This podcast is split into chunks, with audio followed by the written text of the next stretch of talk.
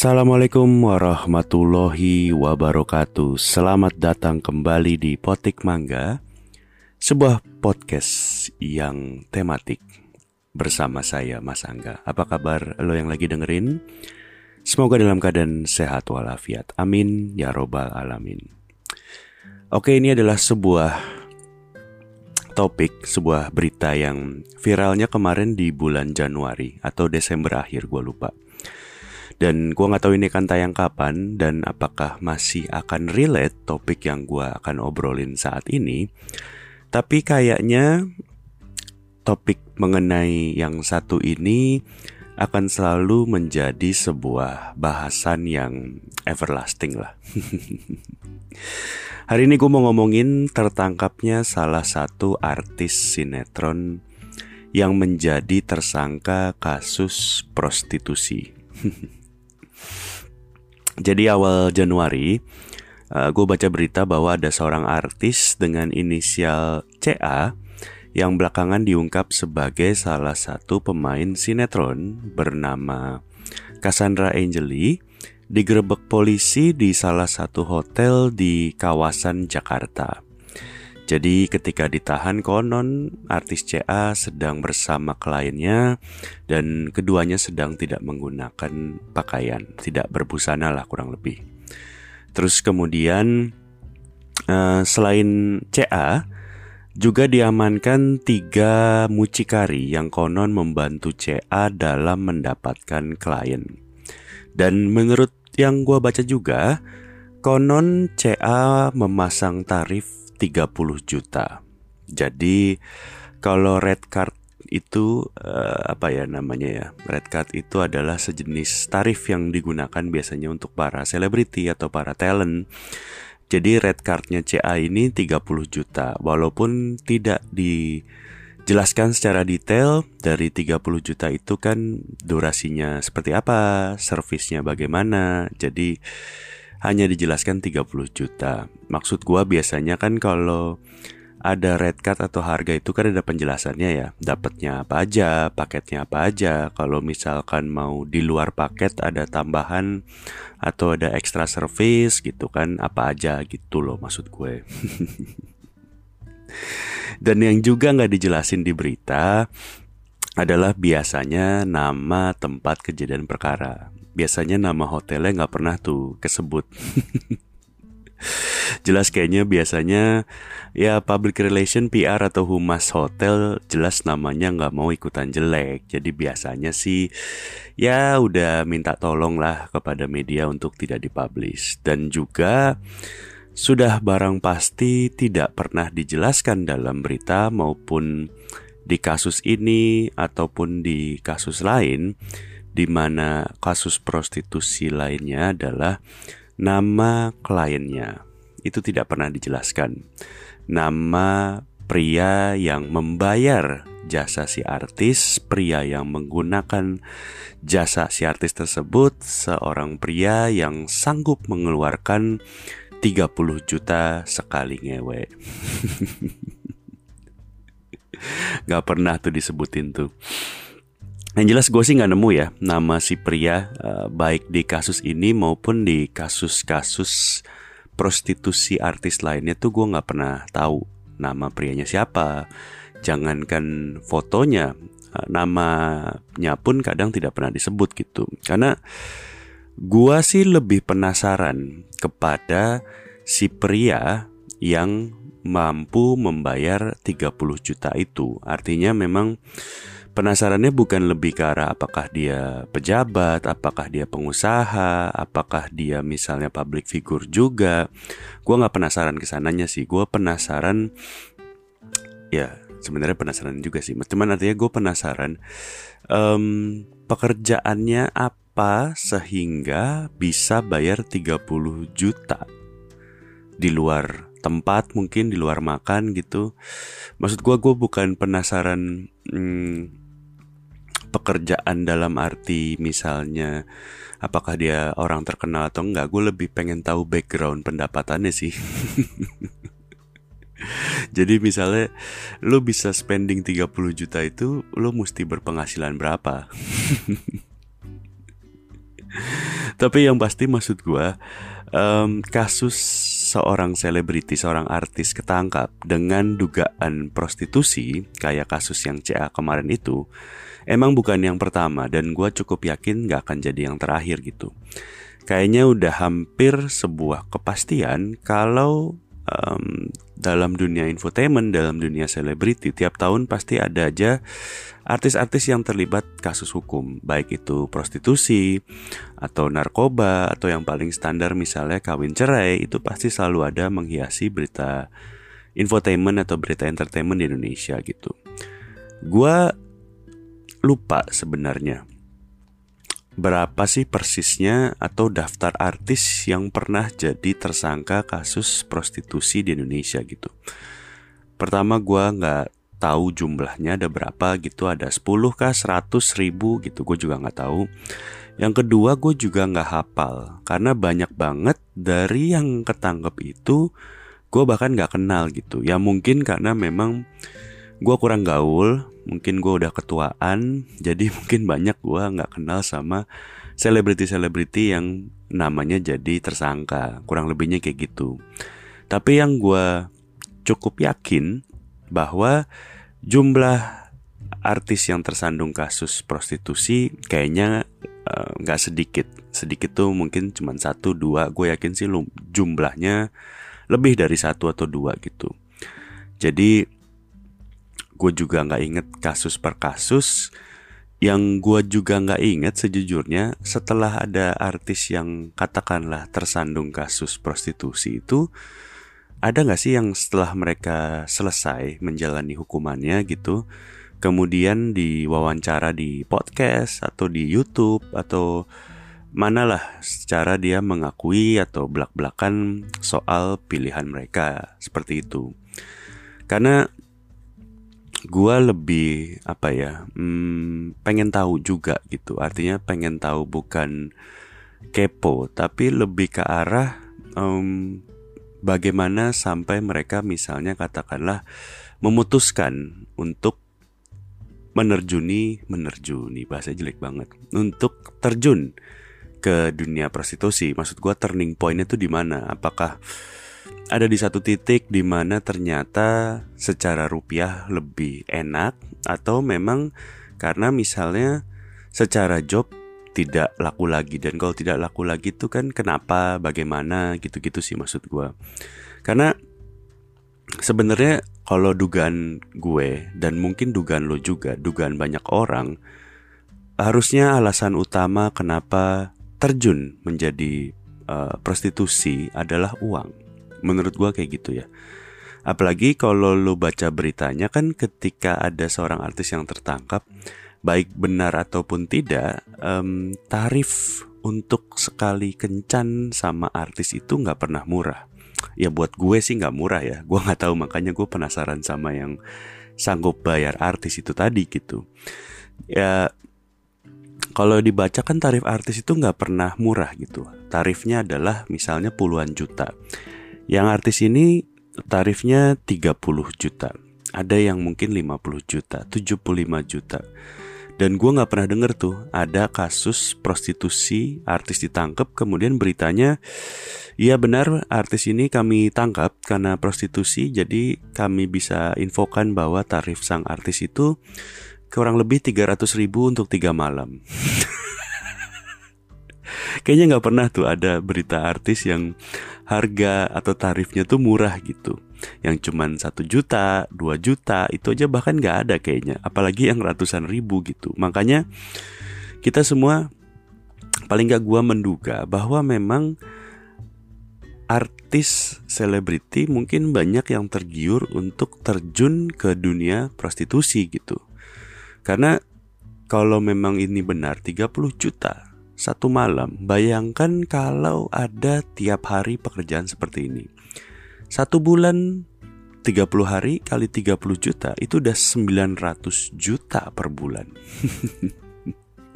oke okay lah, oke okay, oke, okay. nggak usah, nggak usah, nggak usah 30 hari. Pastinya kan ada istirahat. Yang perempuan pasti ada menstruasi dan seterusnya dan seterusnya gitu. Anggaplah kita ambil satu bulan itu uh, berapa? 8 kali 10 kali lah biar gampang. 8 tadi gue pikir karena tiap weekend doang misalnya Sabtu Minggu. Um, biar gampang hitungnya anggaplah 10 kali sebulan kali 30 juta. Dan um, artinya uh, berapa tadi? 300 juta per bulan kalau setahun itu 3,6 miliar. Bener nggak gue 30 juta sehari 30 hari itu uh, eh salah. 10 hari. 30 juta per hari 10 juta dalam sebulan 300 juta setahun 3,6 miliar. Benar.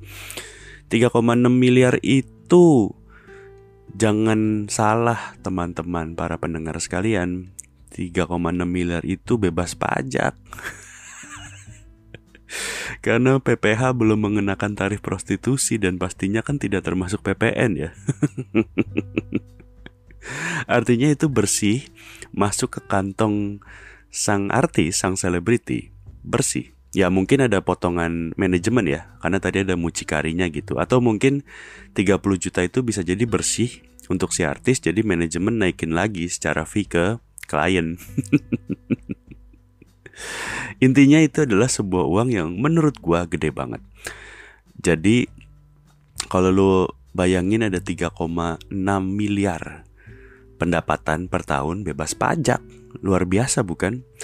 Dan kalau lo bayangin ngewek doang 3,6 miliar setahun, itu menurut gua pemikiran yang juga keliru. Karena bisnis prostitusi itu menurut gua nggak sekedar ngewe doang. Jadi menurut gua, apabila seseorang memutuskan untuk terjun menjadi seorang prostitusi yang profesional, menurut gua ini bukan sekedar ngewe doang. Karena pertama pastinya dia harus sehat. Sehat ini nggak cuman sekarang dari COVID tentunya, Artinya pertama di era Covid ini harus ada tes antigen, PCR gitu. Artinya mungkin kalau dia beneran profesional sebelum dia melakukan atau memberikan jasanya kepada klien, dia harus paling nggak memberitahukan klien bahwa memang dia negatif dari COVID. Artinya paling nggak ada tes antigen atau tes PCR. Itu sehat dari COVID. Belum lagi sehat dari penyakit yang uh, sifatnya seksual gitu. Artinya paling nggak dia harus kontrol ke dokter spesialis kelamin dalam waktu yang berkala gitu supaya dia tahu bahwa kesehatannya terjamin kesehatannya benar-benar sehat gitu. Yang kedua, menurut gua yang ada hubungannya juga dengan fisik selain kesehatan itu tadi, tentunya harus olahraga dan perawatan menurut gua. Karena kalaupun lo sehat dari covid, sehat dari kelamin, paling gak lo harus menjaga tubuh lo dan tentunya perawatan terhadap tubuh lo itu. Jadi maksud gua, paling gak dia kan harus olahraga misalnya bayar membership gym dan mungkin dengan personal trainee biar jelas program olahraganya. Ya lo tahu kan harga-harga untuk membership gym juga nggak murah ya per bulannya gitu. Kemudian juga mungkin harus rajin ke dokter kulit dan kecantikan, mungkin demi menjaga kesehatan muka, paras, kulit dan segalanya dan selainnya gitu. Jadi memang paling nggak dia harus rajin ke gym sama harus sering ke salon kecantikan untuk gaya kekinian gitu. Dan yang ketiga menurut gua bicara soal penampilan tentu harus berbusana sesuai dengan harga yang ditawarkan kepada klien. Dengan dia berani mematok angka mahal berapapun itu, 30 juta, 40 juta, 50 juta dan seterusnya, lo harus berbusana sesuai dengan harga yang lo tawarkan. Maksud gue gini, lo pasti pernah melakukan presentasi ke hadapan klien atau mungkin lo meeting dengan calon klien atau lo mungkin pertama kali bertemu dengan seseorang yang lo anggap bisa e, membuat bisnis lo berkembang. Dan ini adalah sebuah proyek yang angkanya mungkin lumayan gitu.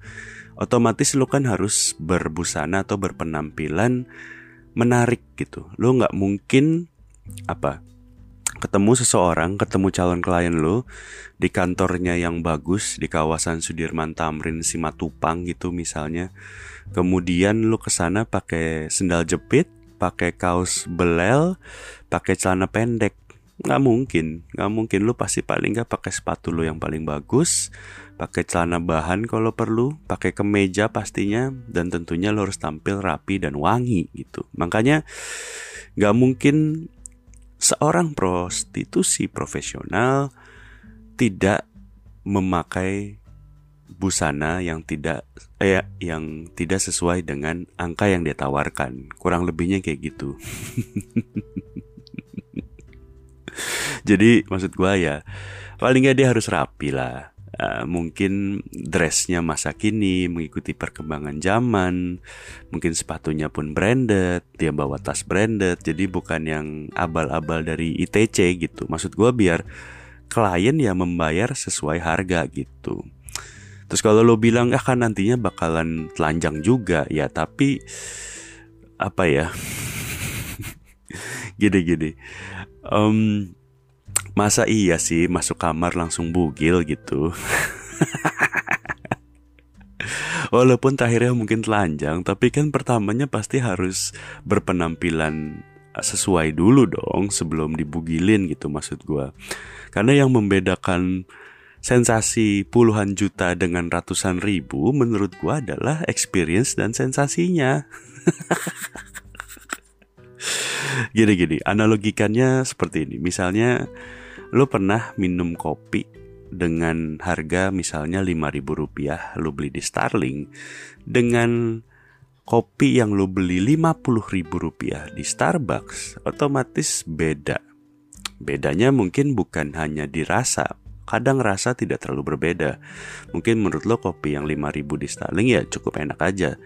Tapi ketika lo masuk ke Starbucks kan lo merasakan sebuah tempat di mana tempatnya rapi, bersih, adem, kemudian lo merasa di situ ada wifi, mungkin ada uh, apalagi dan fasilitas dan seterusnya dan seterusnya gitu. Itu yang nggak ditawarkan sama abang-abang Starling yang 5000 perak di pinggir jalan gitu.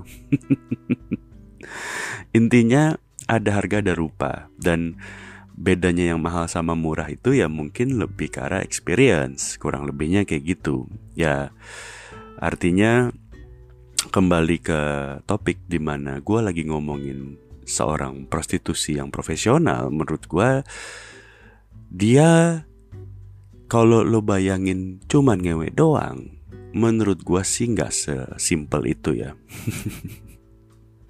Artinya memang ya tadi dia harus menjaga kesehatan Baik sekarang dari covid maupun kesehatan seksual. Dia harus olahraga, menjaga tubuh Dia harus ke dokter kecantikan, dokter kesehatan. Kemudian dia harus berpenampilan sesuai dengan harga yang dia pasang gitu. Belum lagi kalau misalnya dia dapat klien yang mungkin permintaannya agak spesifik gitu Secara wardrobe Artinya seorang profesional harus bisa menyiapkan fetishnya klien. Misalnya mau pakai seragam suster, seragam sekolah, seragam pramugari, seragam satpam, seragam hansip, ya harus punya semuanya gitu. Ya pastinya mungkin kalau ada permintaan yang di luar kewajaran ada extra cost, tapi paling gak kan harus disiapkan ya wardrobe-wardrobe itu gitu. Jadi intinya maksud gua, kalau lu bicara bisnis, bisnis apa pun termasuk prostitusi itu sebenarnya ya sama kayak bisnis jasa di industri lainnya gitu. Jadi nggak cuman sekedar ngewe terus dibayar gitu. Nggak kayak gitu menurut gua ya so sebuah bisnis yang baik. Ya gua tahu prostitusi di Indonesia adalah ini sebuah hal yang ilegal. Ini adalah sebuah bicara yang andai-andai Mungkin ini yang terjadi di misalnya negara-negara yang melegalkan prostitusi. Maksud gue, uh, ini belum terjadi di Indonesia karena memang secara hukum ini ilegal.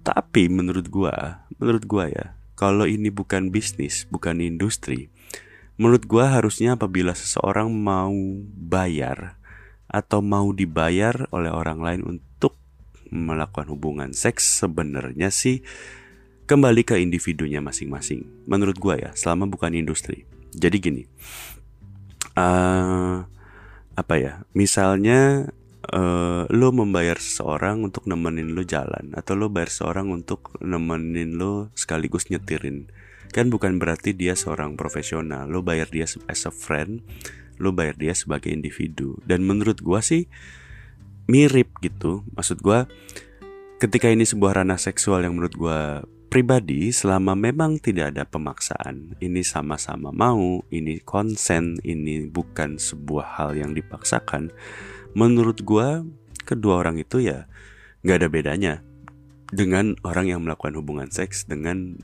sadar tanpa uang gitu menurut gue ya yang gue setuju dihukum atas setiap kasus prostitusi yang ilegal adalah para mucikarinya karena mucikari ini yang membuat bisnis itu terjadi ada perantara ada uang atau ada keuntungan yang didapat dari transaksi dua orang.